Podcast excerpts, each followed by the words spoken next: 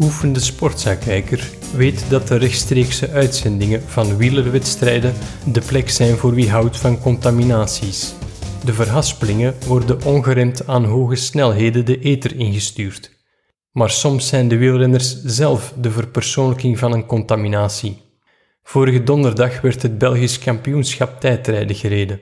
Zoals de meesten wel weten, reden Remco Evenepoel en Lotte Kopecky bij de elite-renners de tegenstand op een hoopje.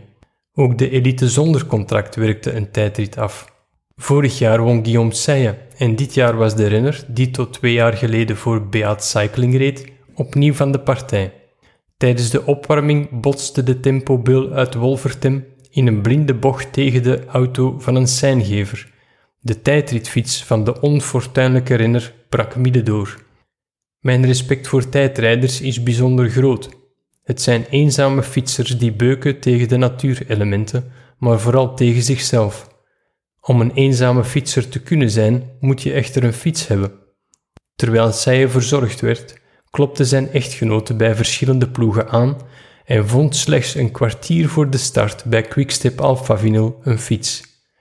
Het verhaal deed me denken aan de Belgische tennisser Joran Vliegen.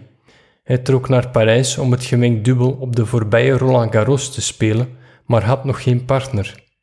Dat laatste is vrij cruciaal als je dubbelspel wil spelen. In het bureau van de scheidsrechters koos Vliegen lukraak het nummer van de Noorse Ulrike Eikeri en stuurde haar een sms. Slechts een half uur voor de deadline was hun samenwerking bezegeld. Het duo was totaal onvoorbereid en de Noorse had nog nooit gemengd dubbel gespeeld. Het recept voor een snelle exit zou je denken, maar de twee raakten wel tot in de Grand Slam finale. Een zilveren sms'je.